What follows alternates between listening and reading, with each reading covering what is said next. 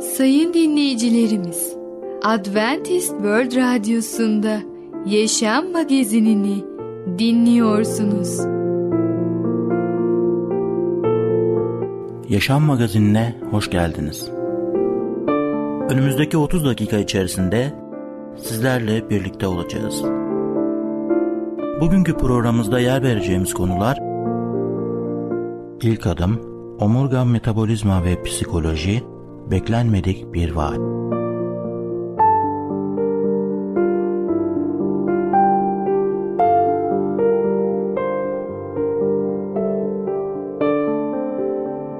Adventist World Radyosu'nu dinliyorsunuz. Sizi seven ve düşünen radyo kanalı. Sayın dinleyicilerimiz, bizlere ulaşmak isterseniz e-mail adresimiz radio.umutv.org radio.umutv.org Bizlere WhatsApp yoluyla da ulaşabilirsiniz. WhatsApp numaramız 00961 357 997 867 06 00961 357 997 867 06 Merhaba değerli dinleyicimiz. Ben Tamer. Bereket Dağı'ndan Düşünceler adlı programa hoş geldiniz. Bugün sizlere ilk adım hakkında konuşacağız. İlk önce size Yüce Allah'ı özlüyor musunuz diye soracağım. Kurtulmamış bir kişinin diri Tanrı'ya yaklaşabilmesi için ilk önce Rabbin o kişiyi kendisine çekmesi gerekir. Günahlı bir insanın Tanrı hakkında doğru bir düşünceye sahip olmasından önce onun içinde bir aydınlatma işinin yapılması gerekir. İsa kendisi de bize şöyle der. Beni gönderen baba bir kimseyi bana çekmedikçe o kimse bana gelemez. Bana geleni de son günde dirilteceğim diyor. Yuhanna 6. bölüm 44. ayet. İşte bundan dolayı İsa Mesih aracılığıyla Tanrı'yla yakın ve kişisel bir ilişkiye sahip olmayan başka kişiler için yakırışta bulunmak son derece önemlidir. Her ne kadar Tanrı bütün insanların kurtulup gerçeğin bilincinde erişmesine istese de ve tarih boyunca sürekli olarak bu sonucu elde etmenin peşinde olsa da yine de Yüce Allah'ın imanları, onun ruhani çocukları, kayıp canlar için kendi yüreğinde beslediği aynı tutkuyla yanıp tutuşmalarını ve onlar adına kendisine feryat etmelerini istemekte. Bu nedenle İsa öğrencilerine ürün bol ama işçi az. Bu nedenle ürünün sahibi Rabbe yalvarın. Ürününü kaldıracak işçiler göndersin demiştir. İsa'nın esinlemesiyle bir kere kurtulduktan sonra Tanrı'ya gitmek için açık bir davetimiz vardır. Kendisine ait olanlara şunu demekte. Bana yaklaşın. Tanrı bu çağlar boyunca değişmeyen daveti aracılığıyla bize doğru ilk adımı zaten atmıştır. Çalı yanmakta. Adımızı çağırıyor. Hemen teknenin dışında bizi bekliyor. Ona vereceğimiz yanıtı bekliyor. Geçenlerde bir başka inanlı benimle şunları paylaşmıştı. Şöyle dedi kendisi. Daha çok Tanrı'da yaşadıkça ve ona hizmet ettikçe ona yaklaşmamızın ve onun bize kendisini çekmesini bağlı olduğunu daha çok fark ediyorum söylemişti. Hayır bu doğru değil diyerek ona karşı çıktım. Sonra da bana İsa'nın baba bir kimseyi bana çekmedikçe o kimse bana gelemez dediğini sözlerini alıntı yaptı. Ona şu yanıtı verdim. Evet iman etmemiş kişiler için bu doğru ama Tanrı senin kendisine ait olduğunu söylüyor ve senden şunu istiyor. Bana yaklaşın ve ben de size yaklaşacağım. Zamanın herhangi bir anında bu adım atabileceğimizi çok açık bir biçimde beyan eder. Evet, Tanrı'nın bizimle buluşmak istediği zamanlar da vardır ve böylese bir durumda ilk adımı kendisi atar. Ancak bu bizim ona doğru bir adım ilk önce atmayacağımız anlamına gelmez. Ve baba ile çocuğu arasında herhangi bir normal ilişkide olduğu gibi bağlantıya geçmeyi bazen çocuk bazen de baba başlatır. neden daha fazla sayıda insan onun davetine karşılık vermemekte olduğunu hiç düşündünüz mü? Zor soru şu. Neden birçok inanlının Tanrı'yla sığ bir ilişkisi var? Neden Tanrı'yla daha derin, daha istikrarlı bir ilişkiye girmenin yollarını derinlemesine araştırmıyorlar? Onları bunu yapmaktan alıkoyan şey ne? Kendisine yaklaşmaları yönünde yaptığı çağrıya karşılık vermelerini ve bu konuda harekete geçmelerini sağlayacak şey ne? Aslında yanıt pek de karmaşık değildir. Onu tanımaya yönelik açlığımız ve susamışlığımız Davut şöyle firat etmiştir. Canım Tanrı'ya, yaşayan Tanrı'ya susadı. Ne zaman görmeye gideceğim Tanrı'nın yüzünü?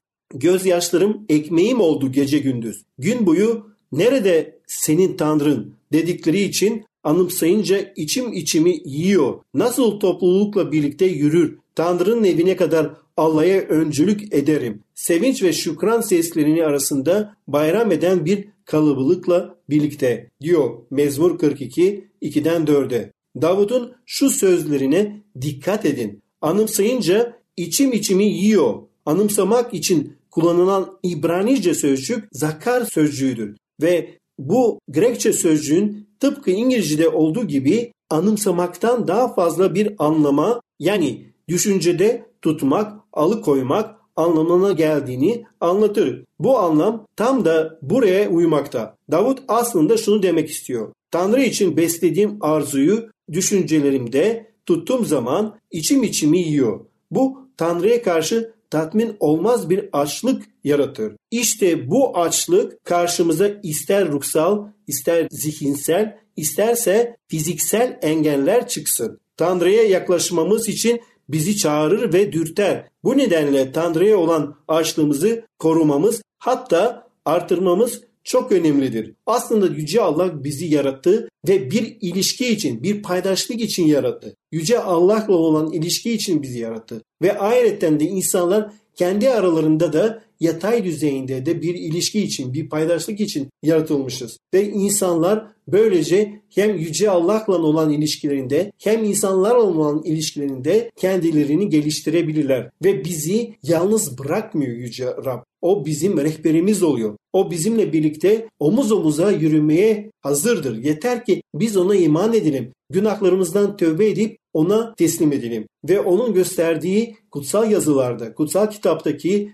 doğru yoldan yürüyelim. Biliyoruz ki onunla yapılan bu yolculuk aslında mutluluk yolculuğudur. Başarıya dolu bir yolculuğudur ve onunla birlikte her imanlı başarılı olacak. Biliyor musunuz? Bu dünyada insanlar her şeyi kazanabilirler ama gökteki egemenlik için kendilerine hazineler biriktirmiş olmuyorlarsa o zaman bu dünyavi güzellikler, bu dünyavi zenginlikler aslında hiç işe yaramayacak. Çünkü dünyavi zenginlikler burada kalacak ve yok olup mahvolacaklar. Ama gök için zenginlik biriktiriyorsak o zaman biliyoruz ki onları ne hırsız alabilir ne yok olabilir. Yüce Tanrı bizi bereketleyecek ve bizi bu konuda başarılı olmamızı sağlayacak. Değerli dinleyicimiz, bugün ilk adım hakkında konuştuk. Bir sonraki programda tekrar görüşmek dileğiyle hoşçakalın.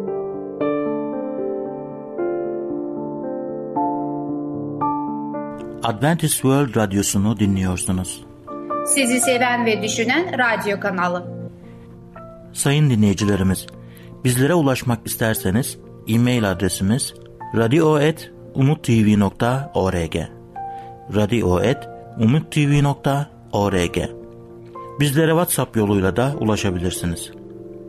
WhatsApp numaramız 00961 357 997 867 06 00961 357 997 867 06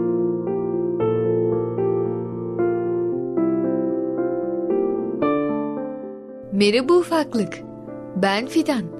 Çocukların Dünyası adlı programımıza hoş geldin. Bugün seninle birlikte Mor Menekşeler adlı öyküyü öğreneceğiz. Bakalım menekşeler neden bu kadar güzeller? Mor menekşeler kendini bildi bileli Mor Menekşe'yi çok severdi. Çocukluğunun geçtiği iki katlı evin bahçesinde bahar geldiğinde mor mor açar, mis mis kokarlardı. Annesi mor menekşeleri hep duvar kenarına dikerdi. Gölgeyi sever menekşeler derdi. Oysa öğretmeni bitkilerin güneş ışınlarıyla fotosentez yaptığını anlatmıştı onlara. Bitkiler güneş ışığına muhtaçtı. Ancak mor menekşeler tuhaf bitkilerdi. Her bitki güneşi severken onlar neden gölgeyi tercih ediyorlar diye düşünüp durdu Hande. Sonunda küçük ve ufacık aklıyla aslında menekşelerin diğer çiçeklerden farklı olduğunu keşfetmişti. İşte belki de menekşeler bu yüzden bu kadar güzeldi. Küçücük kafası, o gün herkesten farklı olursan bu hayatta değerli olursun yargısına varmıştı. Daha o yıllarda farklı olmak için uğraş vermeye başladı. İlk kimsenin yanına oturmadığı Hacer'in yanına oturmak istiyorum öğretmenim diyerek başladı farklılıklarla süren hayatı. Hacer bile şaşkın şaşkın bakmıştı onun yüzüne. Okula başladığından beri hep yalnızdı ve şimdi bu kızın yanına oturmak istemesini bir türlü anlayamamıştı. Hacer çok dağınıktı ve biraz anlama zorluğu yaşıyordu. Üstelik ailesinin de pek çok sorunu vardı. Hande ise mühendis Kamil Bey'in biricik kızıydı. Öğretmen pek oturtmak istemedi önce Hacer'in yanına. Ancak Hande ısrar etmişti. Daha sonra bir tatsızlık çıkmasın diye öğretmen Hande'nin annesini çağırmıştı. Annesi eve geldiklerinde Hande'ye sordu. Neden yavrum? Neden Hacer'in yanına oturmak istiyorsun? Hande cevap verdi. Geçen baharda menekşeler ekiyorduk hani anne. O gün sen bana menekşeler güneşi sevmez demiştin. Oysa her bitki güneşi sever. Menekşeler farklı. Belki de bu yüzden bu kadar güzeller. Hacer'in yanına kimse oturmak istemiyor. Ben farklı olmak istiyorum. Belki Hacer de güzeldir. Onu fark etmek istiyorum, dedi. Hande'nin annesinin ağzı açık kalmıştı. İlkokul dördüncü sınıf öğrencisi kızının olgunluğuna hayran kalarak ''Peki kızım, kimin yanında istersen oturabilirsin.'' dedi. Pazartesi Hande Hacer'in yanında oturmaya başladı. Hem Hande tedirgindi hem de Hacer. Birbirleriyle hiç konuşmuyorlardı. Diğer kızlar da soğumuştu Hande'den. Nasıl Hacer gibi dağınık, bir şeyi iki kere anlatmayla anlayan fakir bir kızın yanına oturmayı istemişti. En çok alınan ise Doktor Cemal Bey'in kızı Esin'di. Anne babaları her hafta sonu görüşüyorlar. Hande ve Esin birlikte oyun oynuyorlardı. Nasıl olur da kendi yerine Hacer'i seçerdi. Çok gururu kırılmıştı Esin'in. Hande ile konuşmuyordu. Bir gün Hande ve ailesi Esinlerle dağ köylerinden birinde gerçekleştirilecek bir panayıra katılmak için sözleştiler.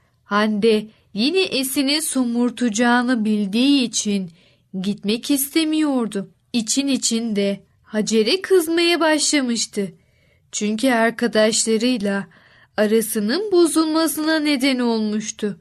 Neden sanki bu kadar dağınıktı?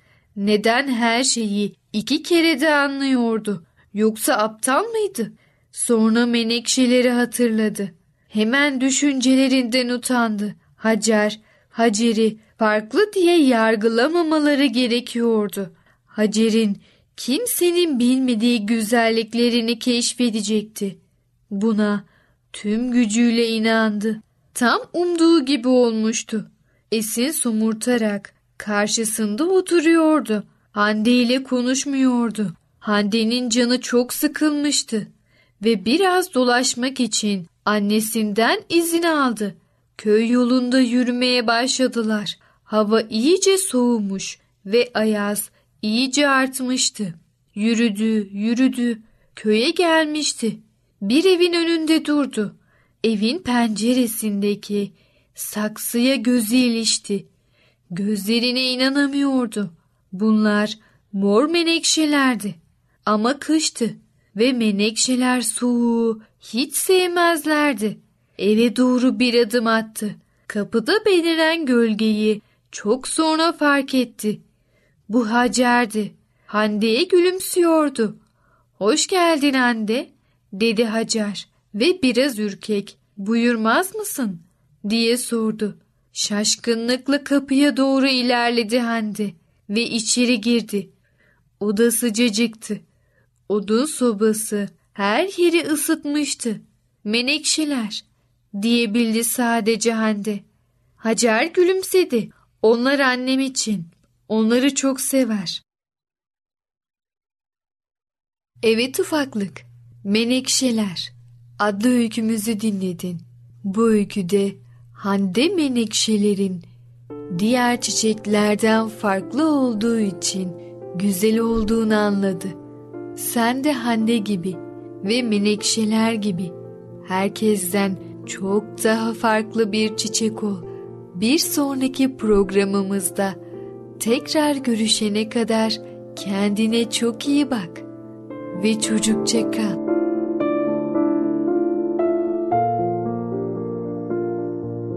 Adventist World Radyosu'nu dinliyorsunuz. Sizi seven ve düşünen radyo kanalı.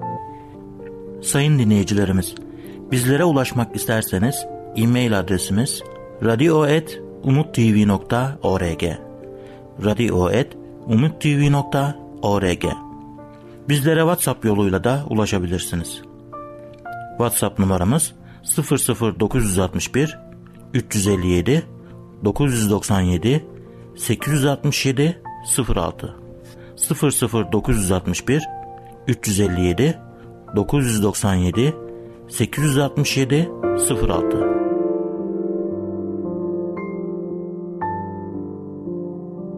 Sevgili dinleyici merhabalar. Kaderi Değiştiren adlı programıma hoş geldiniz. Ben Ketrin. Bugün sizlerle birlikte konuya devam edeceğim ve konunun ismi de belirlenmedik bir vaat. Önceki programda hatırlarsanız Subay Çakmak bir görev yerine getirmek için komutanın tarafından tavsiye edildiği bir kişiyi almak zorundaydı. Her şeye rağmen Çakmak komutana karşı gelmek istedi. Fakat sonunda onun emrini yerine getirdi. Neden böyle istediğini o anlam veremedi.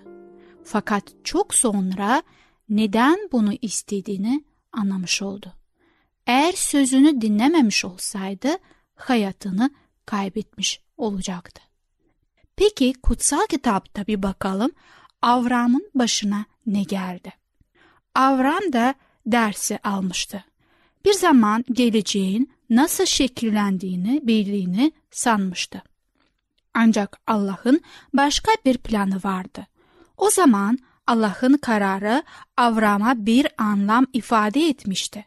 Fakat bunu imanla kabul etti ve tüm gizem ancak yıllar sonra çözüldü. Allah Avram'ın bilmediği bir şey biliyordu. Şimdi yaratılış 17. bölümüne bakacağız. Birden 6 itibarinden başlayarak kutsal yazılardan okuyacağım. Avram 99 yaşındayken Rab ona görünerek ben her şeye gücü yeten Tanrıyım dedi. Benim yolumda yürü, kusursuz ol. Seninle yaptığım anlaşmayı sürdürecek, soyunu alabildiğine çoğaltacağım. Avram yüzüstü yere tapındı. Tanrı, seninle yaptığım anlaşma şudur dedi. Birçok ulusun babası olacaksın. Artık adın Avram değil, İbrahim olacak. Çünkü seni birçok ulusun babası yapacağım. Seni çok verimli kılacağım. Soyundan uluslar doğacak, krallar çıkacak. Bunlar Allah'ın imanının babası Avram'a yaklaşık 4000 yıl önce söylediği gerçek sözler. Bu Allah'ın onunla yaptığı anlaşmaydı ve Tevrat'ta yaratılış kitapçığında 17. bölümde yazılıdır. Ayrıca Allah'ın bildirisinde tekrarlanan bir konu var. Allah Avram'a sürekli olarak büyük bir isim olacağını ve soyu aracılığıyla hatırlayacağını hatırlatıyor. Çocukları olmayan bir adamın yıllar boyunca Yüce Baba olarak adlandırmasını ne kadar utandırıcı olduğunu tahmin edebilirsiniz. Fakat şimdi 99 yaşında olan ve tek oğlu 13 yaşındaki İsmail olan Avram yeni bir ad alıyor. Adı bundan böyle Yüce Baba anlamına gelen Avram değil, pek çok ulusun babası anlamına gelen İbrahim olacaktı. Evet, Avram İbrahim peygamberdir. Öykü Yaratılış 17. bölüm 7'den 10. ayetlerinde okumaya devam edelim. Anlaşmamı seninle ve soyunla kuşaklar boyunca sonsuza dek sürdüreceğim. Senin senden sonra da soyunun tanrısı olacağım. Bir yabancı olarak yaşadığın toprakları, bütün Kenan ülkesini sonsuza dek mülkünüz olmak üzere sana ve soyuna vereceğim. Onların tanrısı olacağım. Tanrı İbrahim'e sen ve soyun kuşaklar boyu anlaşmama bağlı kalmalısınız dedi. Seninle ve soyunla yaptığım anlaşmanın koşulu şudur. Aranızdaki erkeklerin hepsi sünnet edilecek. Burada anlaşmanın simgesi olarak İbrahim'e ve tüm varislerine sonsuza bir anlaşma olarak sünnet veriliyordu. Damadın gününde geline altın vermesi gibi. Allah da İbrahim'e göksel krallığını, göksel krallığını kendisine verdiği vaadin tanıklığı olarak sonsuza dek ayakta kalacak özel bir armağan veriyordu. Bu ilişkinin simgesi sünnetti. İbrahim mirası putperestlerden farklı olacaktı. O hem içeriden hem de dışarıdan temiz olacaktı. Daha sonra Allah onun samimiyetiyle izlemek isteyenlere kalplerinin sünnet edilmesi gerektiği söyleyecekti. Anlaşma kanla onaylandı. Allah sözünü verdi, insanların kanı aktı.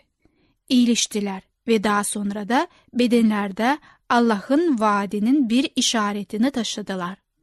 Kutsal yazılar Yaratılış 17. bölümün 24 ve 25. ayetlerde şöyle diyor. İbrahim sünnet olduğunda 99 yaşındaydı. Oğlu İsmail 13 yaşında sünnet oldu. O sünnet gününden çok özel bir olay oldu. Sünnet anlaşmasının yanı sıra Allah İbrahim'e bir vaat fısıldadı. Bunu 17. bölümde 15'ten 22'ye kadar ayetlerinde okuyalım. Tanrı, karın Saray'a gelince ona artık Saray demeyeceksin, dedi. Bundan böyle onun adı Sara olacak. Onu kutsayacak, ondan sana bir oğul vereceğim. Onu kutsayacağım. Ulusların anası olacak. Halkların kralları onun soyundan çıkacak. İbrahim yüzüstü yere kapandı ve güldü. İçinden, yüz yaşında bir adam çocuk sahibi olabilir mi dedi. 90 yaşındaki Sara doğurabilir mi? Sonra Tanrı'ya keşke İsmail mirasçım kabul etseydim dedi. Tanrı hayır ama karın Sara sana bir oğul doğuracak adını İshak koyacaksın dedi. Onunla ve soyuyla anlaşmamı sonsuza dek sürdüreceğim. İsmail'e gelince seni işittim. Onu kutsayacak, verimli kılacak. Soyunu alabildiğine çoğaltacağım. 12 beyin babası olacak. Soyunu büyük bir ulus yapacağım. Ancak anlaşmamı gelecek yıl bu zaman Sara'nın doğuracağı oğul İshak'ta sürdüreceğim. Tanrı İbrahim'le konuşmasını bitirince ondan ayrılıp yukarıya çekildi. Sevgili dinleyici, Rab her zaman sözünde durdu. Bizim ona verdiğimiz sözlerimizi ne kadar durmaktayız? Bugün beklenmedik bir vaat adlı konumuzu dinlediniz. Bir sonraki programda konuya devam edeceğiz. Hoşçakalın. Adventist World Radyosu'nu dinliyorsunuz. Sizi seven ve düşünen radyo kanalı. Sayın dinleyicilerimiz, bizlere ulaşmak isterseniz e-mail adresimiz radio.umutv.org radio.umutv.org Bizlere WhatsApp yoluyla da ulaşabilirsiniz. WhatsApp numaramız 00961 357 997 867 06 00961 357 997 867 06 Gelecek programımızda yer vereceğimiz konular sonsuzluk kesindir, vaadini yerine getiren, beklenmedik bir vaat. Yaşam Magazini adlı programımızı pazartesi, çarşamba ve cuma günleri aynı saatte dinleyebilirsiniz. Bir programımızın daha sonuna geldik. Bir dahaki programda görüşmek üzere, hoşçakalın.